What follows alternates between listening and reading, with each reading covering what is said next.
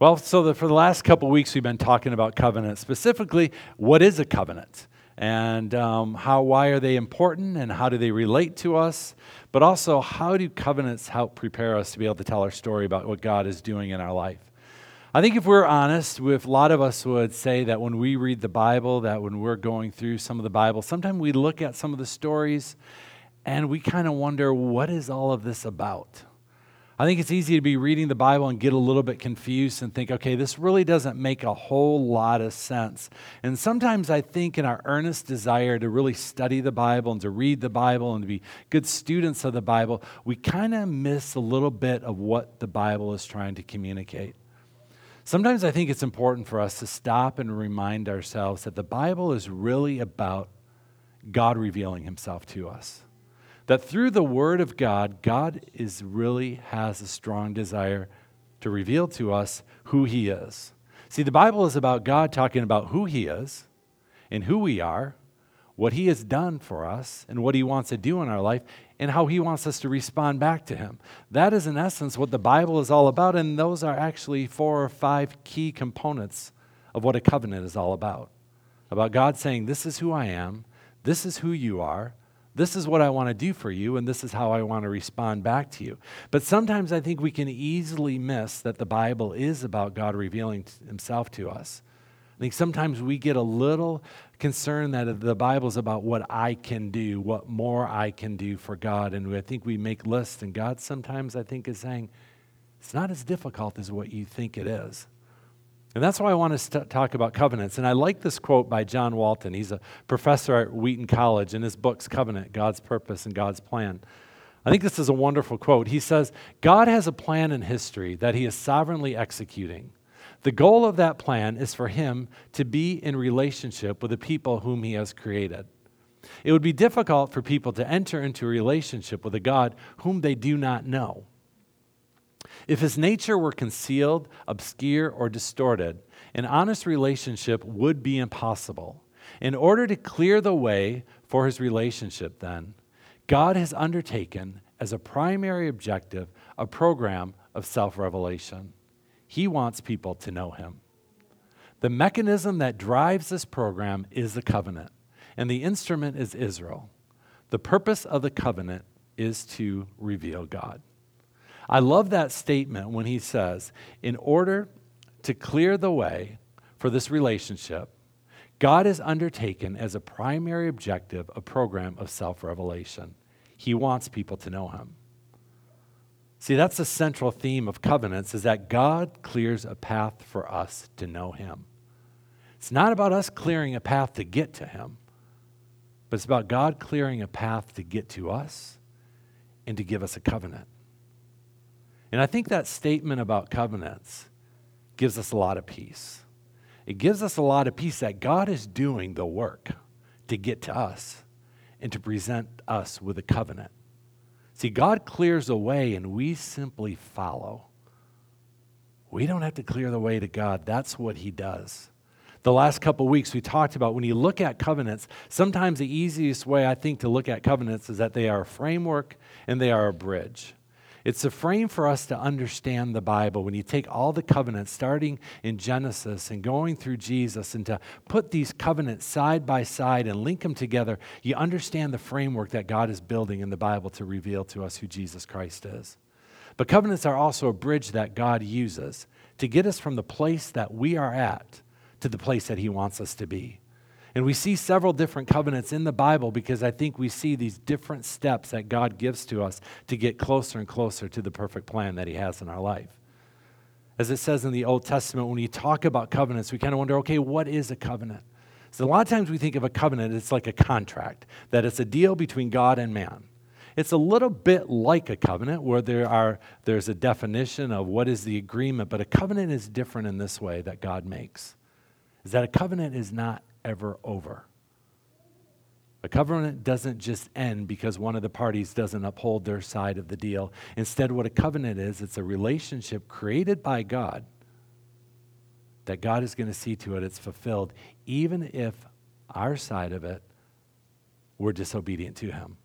A covenant relationship is God coming into a situation, making a promise, making a covenant, and saying, I'm going to do both parts of this deal because I want to set you on a path for restoration. So, a couple weeks ago, we started by talking about the first covenant in the Bible, and that's the covenant that God created between Adam and Eve. And now I recognize that in Genesis 1, it never says the word covenant.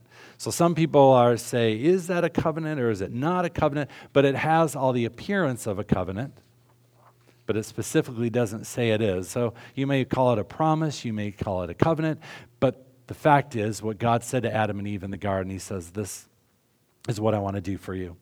I'm going to put you in this beautiful garden. I'm going to give you every single thing that you need.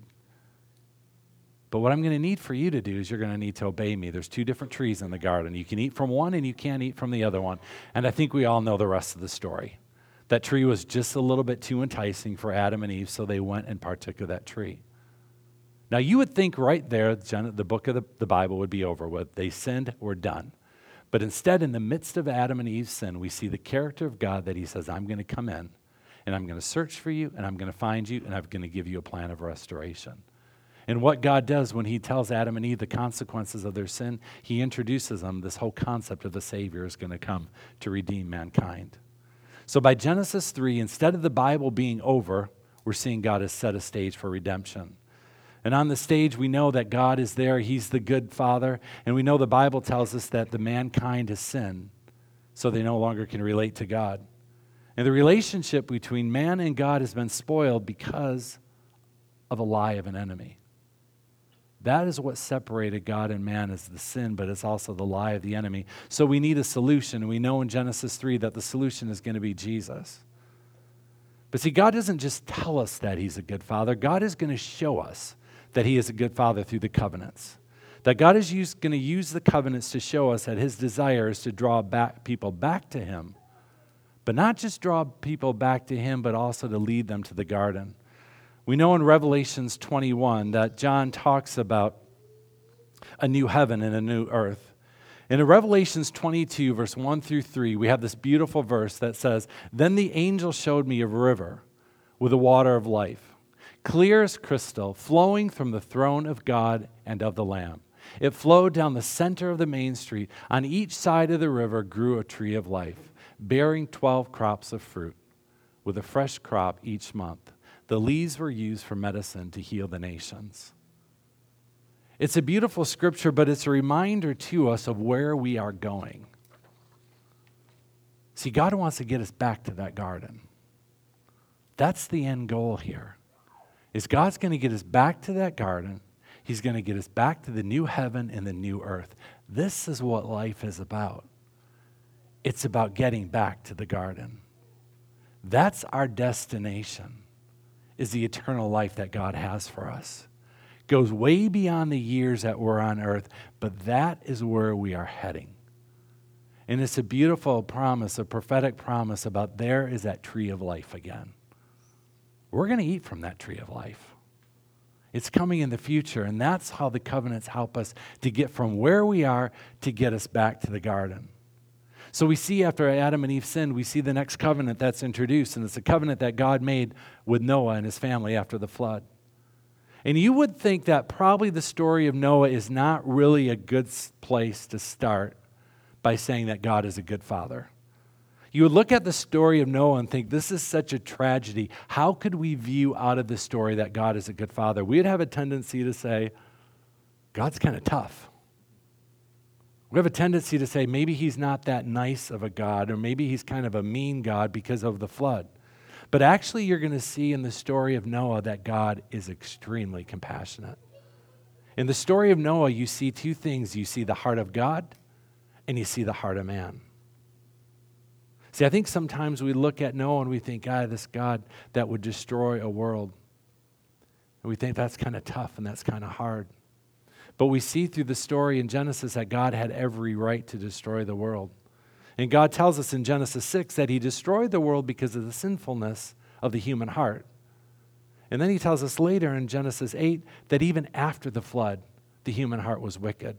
And that's kind of a surprise because you think Noah and his family probably they experienced that flood. You would think after the flood they would be like, okay, we, we need to be really good because we see what God can do. And so perhaps we better be extra good that we don't mess up. You would kind of expect that would be in the culture, that would be what they're trying to do. And I bet Adam or I bet Noah and his family probably tried. But I think we see through the story of Noah, they weren't able to do it. They were not able to obey. Their heart continued to deceive them. And the heart is sinful, but yet we see with the grace of God that his heart is compassion. So the reason that God comes to Adam and Eve, or comes to Noah, and he says to them, I'm going to make a covenant with you that I'm never going to destroy the world again through a flood, is because of his compassion. He doesn't saying to Adam and Eve, he says, I don't want you to worry that I'm going to destroy you and the whole world because of your sin. I'm going to extend to you my compassion. See, God understands that people do not have the capacity or the ability to lead themselves to the garden. That if God wants to get you to the garden, He's going to have to lead you there because you're not going to wander there on your own and get there. So we see already with Noah, God saying, I understand the condition of man's heart, but I'm going to show you the condition of my heart. And my heart is love and compassion. And I want to lead you back to the garden. See, the, gov- the, the covenant with Noah makes it very clear that God says, I'm going to take the responsibility to do for you what you can't do for yourself. So then we come to Noah. We know, after Noah, we come to Abraham. We know that after the flood, we know God made the covenant that he would not destroy the nation or the world with a flood again. But we also know that Noah and his family kind of messed up quite a bit. They did some pretty creative sins and they got in pretty big trouble and things kind of continued to spiral out of control. And so God's going to reach out and he's going to make a covenant with Abraham. And as we study the covenant with Abraham, I think it's important for us to ask the question again what does God want to reveal about himself through Abraham? As we approach the Bible with the, uh, with the concept of what is God trying to speak to us, I think we need to look at the story and say, what is God trying to speak to us through this covenant? So, what God is going to do with Abraham in Genesis 3, he's going to make a promise to him or in Genesis 12. God's going to make a promise with Abraham where he's going to say, I'm going to give you a huge family. You're going to have a wonderful promised land to live in. And I'm going to bless the entire world through your family. So we're going to pick up in Genesis 12, reading verse 1 through 3, and then verse 7, where it says, The Lord said to Abram, Leave your native country, your relatives, and your father's family, and go to the land that I will show you. I will make you into a great nation. I will bless you and I will make you famous, and you will be a blessing to others. I will bless those who bless you and curse those who treat you with contempt. All the families on the earth will be blessed through you. Then the Lord appeared to Abram and said, I will give this land to your descendants. And Abram built an altar there and dedicated it to the Lord who had appeared to him. So it's a pretty good day for Abram, whose name is going to change a few chapters later to Abraham. So I'll probably refer to him as Abraham throughout this message. But one day, Abraham, someday we really don't know a whole lot about this man, and he comes on center stage, and God is going to do a great work through him. But God tells him with these promises, these three specific promises that he's going to give to him. But as we saw, he started out and said, Okay, Abraham, but one thing that you're going to do is you're going to have to move. So you'd think Abraham, everything would be perfect for him. God just found him, spoke to him, gave him three great promises. You would expect immediately some of these things are going to happen. But if you go forward a couple go forward a couple chapters to Genesis 15, you're going to find that Abraham comes before God and says, "I don't have any kids yet. You promised me this huge family. I'm getting older. My wife's getting older. What are we going to do about this?" And so he comes before God, and I think he's probably pouring out his heart like a lot of us do when you find yourself in that waiting period and saying, God, what about these promises that you have for me? I don't think it's going to happen. And I love how God responds to Abraham in Genesis 15, verse 5. It says, Then the Lord took Abram outside and said to him, Look up into the sky and count the stars if you can. That's how many descendants you will have. I think it's a beautiful promise what God does to Abraham. Abraham comes to God and says, God, what about these promises? And God's willing to confirm those promises over again to Abraham. And I think a lot of us in this room get to that place in our life. We're like, God, but wait a minute, what's going on? I feel like I'm getting older, And I think these promises are not going to happen in my life. And I think it's easy to become discouraged and think, did I get disqualified along the path? Is it something I've done along the path? I'm not seeing this happen in my life. And I love this story about Abraham because even though Abraham's getting older and he's thinking, okay, biologically, how's this going to happen? That God is faithful to him and say, look up at the stars. I can do for you beyond what you ever could expect. And I think it ties into how we introduce the service with back to Isaiah 40. God saying, I'm going to answer your prayer in a way that you're not expecting. And God does that with Abraham. He kind of meets him in a way that none of us would expect. But actually, what God even says to Abraham in this verse is like, the promise I gave to you is even better than what you're probably expecting. So I want to read the rest of Genesis 15 because it gives us a little bit idea what God's doing here. God starts Genesis 12 and says, "This is my promise to you. I'm going to do these three things, but you got to move." And then in Genesis 15 we come God's going to create a covenant with Abraham. So let's read this. Sometime later, the Lord spoke to Abram in a vision and said to him, Do not be afraid, Abram, for I will protect you, and your reward will be great. But Abram replied, O sovereign Lord, what good are all your blessings when I don't even have a son? Since you've given me no children, Eliezer of Damascus, a servant of my household, will inherit all my wealth. You have given me no descendants of my own, so one of my servants will be my heir. Then the Lord said to him, No, your servant will not be your heir, for you will have a son of your own who will be your heir. And the Lord took Abram outside and said to him, Look up into the sky and count the stars if you can. That's how many, many descendants you will have. And Abram believed the Lord, and the Lord counted him as righteous because of his faith. Then the Lord told them, I am the Lord who brought you out of Ur, out of the Chaldeans, to give you this land as your possession. But Abram replied, O sovereign Lord, how can I be sure that I will actually possess it? The Lord told him, Bring me a three year old heifer, a three year old female goat, a three year old ram, a turtle dove, and a young pigeon. So Abram presented all of these to him and killed them. Then he cut each animal down the middle and laid the halves side by side. He did not, however, cut the birds in half. Some vultures swooped down to eat the carcasses, but Abram chased them away. As the sun was going down, Abram fell into a deep sleep, and a terrifying darkness came over him. And the Lord said to Abram, You can be sure that your descendants will be strangers in a foreign land. There will be oppressed as slaves for 400 years. But I will punish the nation that enslaves them, and in the end, they will come away with great wealth. As for you, you will die in peace and be buried at a ripe old age.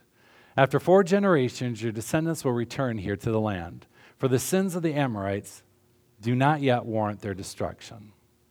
After the sun went down and darkness fell, Abram saw a smoking firepot and a flaming torch pass between the halves of the carcasses. So the Lord made a covenant with Abram that day and said, I have given this land to your descendants, all the way from the borders of Egypt to the great Euphrates River, the land now occupied by the Kenizites and all the otherites. I forgot what I was reading that. I was going to have to read that out loud. Now, I told you in my introduction that the covenants help us to do is understand the Bible and make it pretty clear. Now, I'm going to prove to you that that chapter 15 is kind of a very unusual chapter. You're probably wondering, what are we going to do with dead animals that are cut in half? What are we going to do with the, are these carcasses? What are we going to do with this fire pot? What are we going to do with this flaming torch? There's a lot of things in this chapter that you look at and say, okay, this doesn't make any sense. This is one of those chapters you have a tendency to skim through because you're like, I really don't get at all what that is talking about. But I think if we pull it apart and take a little time to pull out parts of this chapter, you're going to see that God is going to reveal himself in a surprising way. Now, if you lived back in Abraham's day, you would probably say, okay, this makes a whole lot of sense. Because what God is doing this covenant ceremony with them, that was kind of common back in that day. In that day, if you made a covenant with another person, you made an agreement with another person or another contract with another person, you would usually end the contract or the covenant by doing a ceremony like this. So that was common in this time. Even in the book of Jeremiah, Jeremiah will refer to a cutting of the covenant. This is what it's referred to as you are cutting covenant. You probably heard the term cut a deal. A lot of people say it would come back from the Bible times with a covenant because you would cut a covenant, which you would actually take these animals and then you would kill them and you would cut them in half. And you'd put one half on this side and one half on that side. And then when people would make a covenant with each other, they would walk together and they would go through the aisle with the carcasses on each side. They would go through the aisle, is a way of saying, if I don't fulfill my half of the covenant, may what happened to these animals happen to me. They're actually taking a pledge on their own life, saying, if I don't fulfill this covenant, I'm willing to die. The stakes are pretty high there. I think if we had to sign a mortgage and we had to do a cutting ceremony like that, I don't think anybody would default on their mortgage. So that wasn't the culture back then that you knew on a covenant. If you did not keep your part of the covenant, you're going to have to die. That's kind of intimidating to think of entering into a covenant because you could lose your life. So when God is giving covenant to people, they're thinking about this. Back in that day, they're thinking about okay, somebody's going to have to die in this covenant if it's not fulfilled. That would make you probably a little bit cautious about entering into a covenant, let alone entering a covenant with God because we know He is perfect and He doesn't fail and He doesn't sin. So we know He's going to keep His end of the deal. And so the odds are, I'm not going to fulfill my end of the covenant.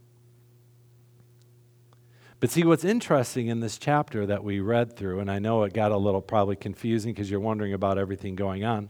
We see at the end when the part of the ceremony, when you walk down the aisle, that you're going to walk between the carcasses, we noticed Abraham was sleeping.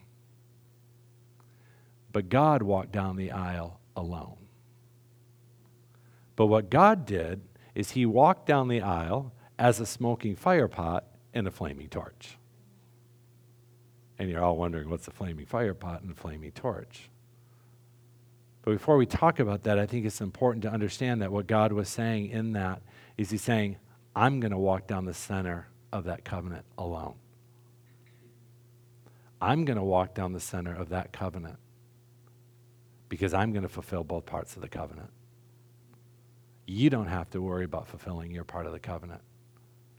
Because God knew if he would have walked down the center of that covenant with Abraham, that Abraham would have to die. Because he would never fulfill his half of the deal. So God said, and this is kind of a, a, a picture of Jesus coming, I'm going to walk down that covenant alone.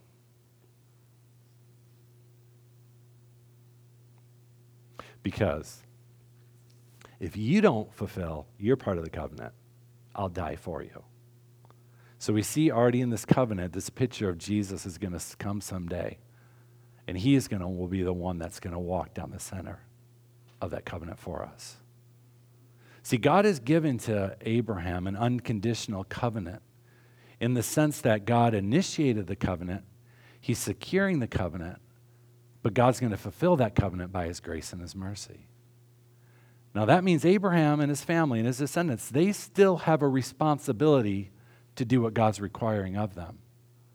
But what God's saying is, you have a responsibility to be obedient, but I'm going to back up and I'm going to give you the grace and mercy to be obedient. And that's how God made this an unconditional covenant, is He's coming in and saying, I'm going to fulfill both parts of the covenant. I'm going to keep my promise, and I'm going to give you the ability to keep your part of the promise.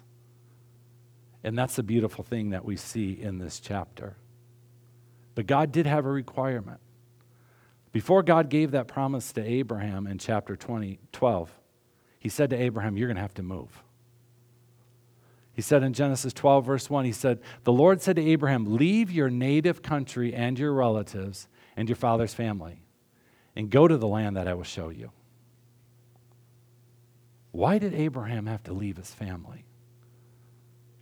See, the Hebrew expression that's translated that word leave means to deliberately disassociate yourself. It wasn't just leave, say goodbye, but it was to deliberately disassociate yourself from your family in that place of origin. I mean, kind of why? Why? Why? What's so wrong with this family? Why did he have to leave? Why was it so intentional that he had to get out of the place that he was from? What was so wrong with his family? What was so wrong from the place that he came from? Why did he have to leave? So we don't know a whole lot about Abraham, but if you look in Joshua 24, it's going to give us a big key to understanding what's going on here. In Joshua 24, verse 2, it says that Abraham and his father worshiped idols. Abraham and his father worshiped idols. And see, that's why I believe that God is saying, Abraham, you get out of that place. You need to stop worshiping idols. If you want to follow me and you want the blessings that I'm going to have, you're going to have to stop worshiping idols. You're going to have to let go of something if you want to embrace all that I have for you. You're going to have to stop. See, sometimes we are going to have to let go of some things in order to embrace all that God has for us. And I think that's why God said to Abraham so specifically leave. Leave those places. Leave those people that you do bad things with. Because if you want to receive all the promises I have, you can't do both. You're going to have to make up your mind. And I think that's just a beautiful picture that we need to leave. Sometimes we have to leave things behind. But what's even better is how Abraham has the ability to leave things behind. See, we ask ourselves when we look at Abraham, okay, what is God revealing? What is God showing to us about himself through Genesis 15 and through this covenant? What is God trying to speak to us about who he is and his character? I think there's at least six things that we can look at in this verse that we can see a little bit more about God and what he is doing. See, the first thing is that God gives us the ability to follow him. So, one of the first things that we can see is that God is going to give us the ability to follow him. I think some of us have probably felt at times in our life, am I going to miss out on the plans that God has for me? Am I going to miss out because maybe I'm not good enough? Or maybe I don't have what it takes? Maybe some of you worried that everybody's passing you by and you feel like I'm stuck over here and I'm wondering, kind of like Abraham, am I ever going to have the baby? I think there's, that's, that's a legitimate feeling feeling that everybody's going to pass you by, that even the plans and promises of God might pass you by, and you're going to sit back and saying, What about me? Am I going to see these promises happen in my life? Am I going to see the provision in my, in, in my life? But I think what's beautiful about the story with Abraham is that you see that our obedience isn't the key. What's key is the faith that God's going to give us to have the ability to move. Our obedience doesn't come first. What comes first is God's gift of faith. We look in the book of Romans, and in, Romans 4, verse 16, this is what Paul says about Abraham. He said, So the promise is received by faith.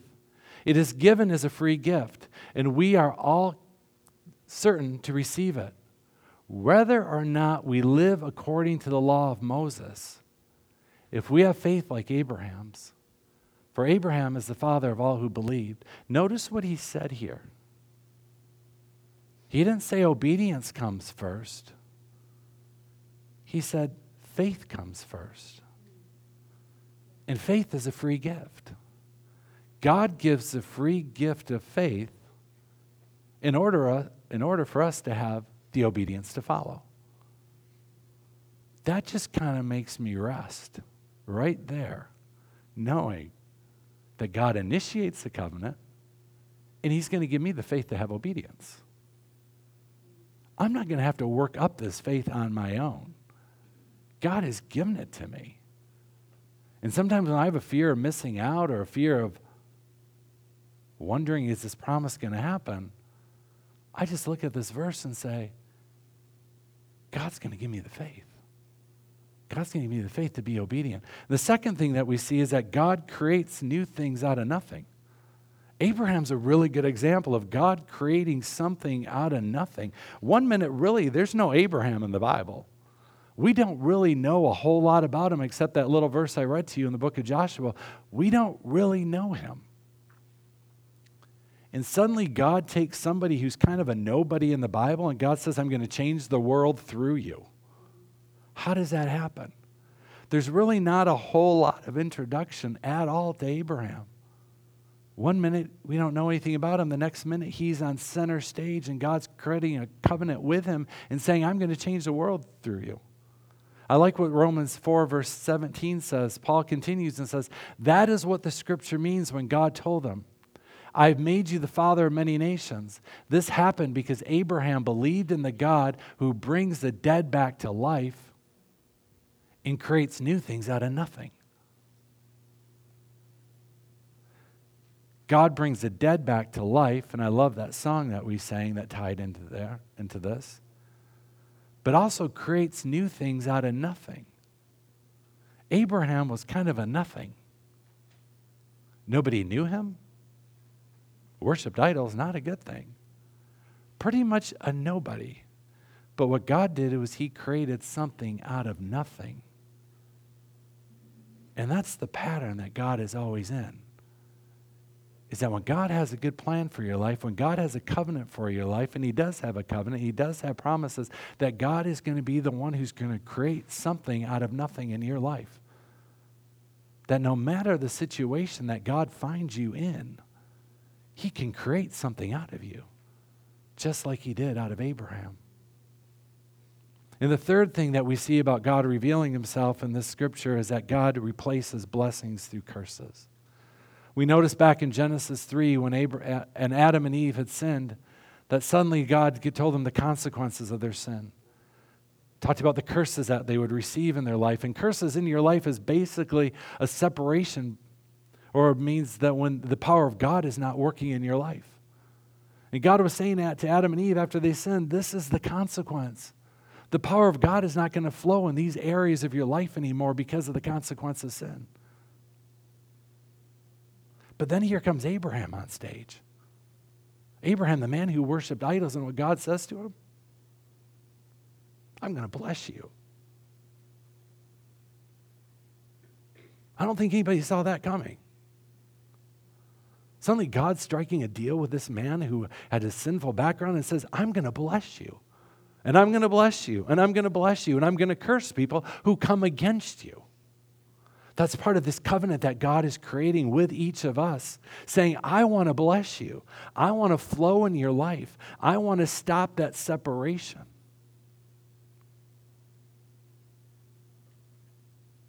But, Abraham, you have to move. You have to move. You have to give up that stuff in your past. You can't hold on to that idol worship anymore. You're going to have to let go of some things because I want to bless you. But if you're holding on to some of that stuff, it ain't going to happen.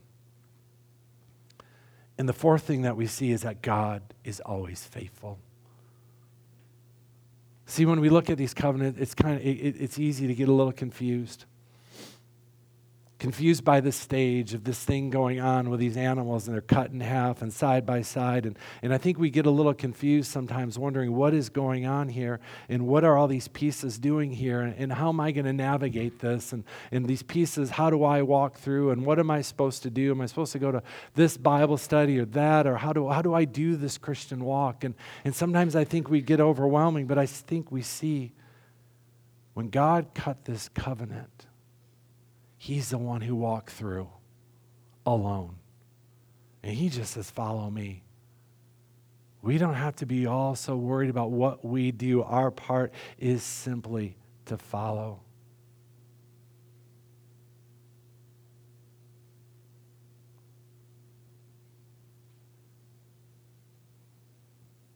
See, when God created that covenant, Abraham fell asleep. He could rest and knowing that God was doing all the hard work of that covenant. See, the covenant between Abraham and his descendants would stand regardless of what Abraham did. Abraham could still be sleeping, and God said, This is what I'm going to do. Because God knew that through his sovereignty and his plans and his purposes that he would get Abraham and the rest of humankind to where they needed to be. See, God knew that if Abraham walked through that covenant, he would die. But God says, I'm going to do both parts of this covenant. That's where God is faithful. He is going to make sure that covenant is fulfilled. And the fifth thing that we see is that God requires holiness, but He's also going to direct His people. See, we look at that part when Abraham fell asleep and that God walked through that, the center aisle of that covenant as a, smoke, as a smoking furnace and as a blazing torch. You're like, what in the world is all that about? See, in the Bible times, that smoking furnace or that fire pot represents God's holiness. And that blazing torch represents God's guidance. See, God has always reveals himself to us as a God of a holy standard, but also a God who's going to give you direction. A God that's always going to give you someone to follow. You always see those two combinations together. You see God's, God's holiness standard and his ability to lead you. You always see them come together. You don't see one without the other. And so, whenever God makes a covenant with man, both aspects of God's character are there. His character that requires holiness, but also his character that says, I'm going to lead you. See, we talk about sometimes that we go through the furnace in life. We talk about we go through the furnace in life. It's to remind us that God, God wants to purge out impurities in our life. And I think we know that smoking fire pit a little bit more than sometimes we like to admit it. We know what it's like when God comes and says, You need a little bit refinement in this area. We like the torch that leads us, but sometimes that fire pot's a hot, hot one. But in Isaiah 43, I like how it says, it says, When you walk through the fire of oppression, you will not be burned up. The flames will not consume you. See, that's God's promise when He comes to us with the standard of holiness. It's not going to overtake us but He's going to use it to our advantage, and His torch is going to lead us to where we need to go. And the final thing that I think we need to see in the covenant with Abraham is that God's delays are not His denial.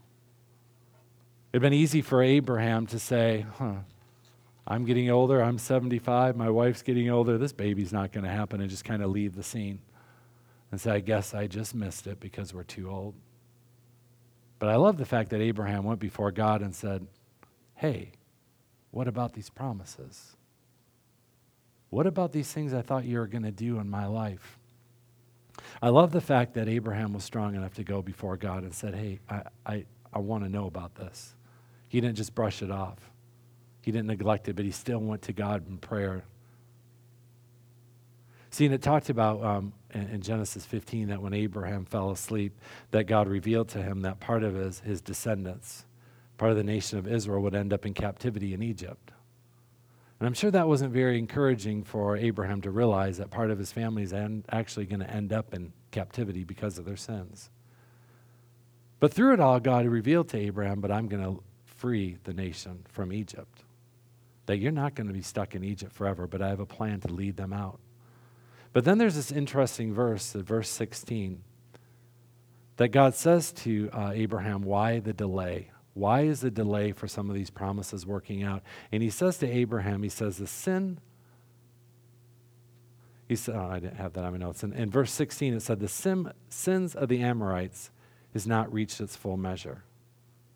That's the delay for some of these promises happening. You look at that and you think, well, wait a minute. The Amorites were a wicked nation that was inhabiting Canaan. Why didn't God just kick out that wicked nation quickly?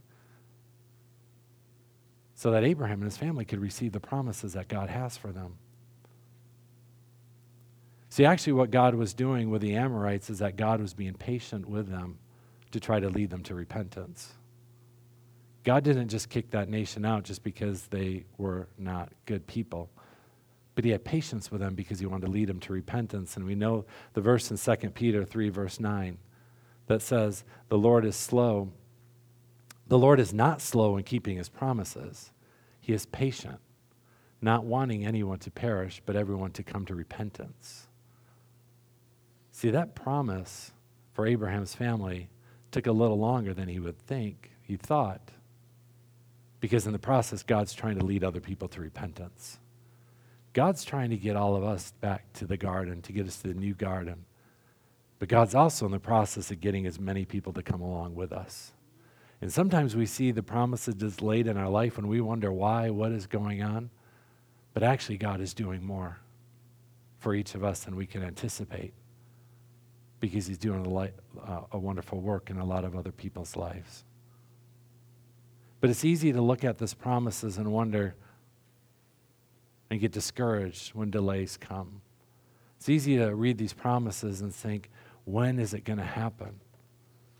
And I think that's why it's important to look at the character of God, to see his faithfulness, to see God walking down the center of the aisle of a covenant saying, I'm going to do both parts for you. And in a few weeks, we'll talk about the covenant that he created with Jesus and how Jesus is the one that is actually walking down the center of the covenant with each of us to fulfill both sides of the covenant. But we see it early in Abraham's day. And I think it's a beautiful picture, too, of that covenant and the unusual things in the covenant with the animals cut in pieces and put side by side. It's a reminder that takes us back to Isaiah 40 that I opened with that sometimes you look at the needs that we have, the needs because we're weak or powerless, and God answers them in a way that we never expect. I don't think anybody ever expected when God cut a covenant with Abraham what all that was going to mean and the significance of all that he was doing that day when Abraham fell in sleep. But sometimes God moves in mysterious ways that we really don't understand. But the beauty is when we go to Isaiah 40 and we see that God never grows weak or weary. That's the confidence that we can have. As our worship team comes up to lead us in a final song and to close out of our service, I think it's important to remind ourselves that God, God never grows weak or weary. That God is always working on our behalf to take care of the needs that we have in our life. That God knows these needs that we have in our life and He wants to fulfill them. So, as they lead us in this last song, let, us come to worship, asking God to continue to reveal Himself to us and what He wants to reveal to us today. See, God didn't bring us here today just to listen to me. But God brought us here today to listen to Him. And I believe there's something that God wants to speak to each of our hearts today. And hopefully you receive that during this la- in our moments together today. But also just cry out to God during this final song and just say, God, would you reveal more of who you are to me today? So I can leave here today with the courage and the confidence, knowing that you are faithful to fulfill the promises that you have for me. That we can leave here today with this confidence to know that I'm not going to miss out. That God's going to give me the faith like he gave like he gave to Abraham to leave behind whatever I need to leave behind. To embrace all that he has for me today.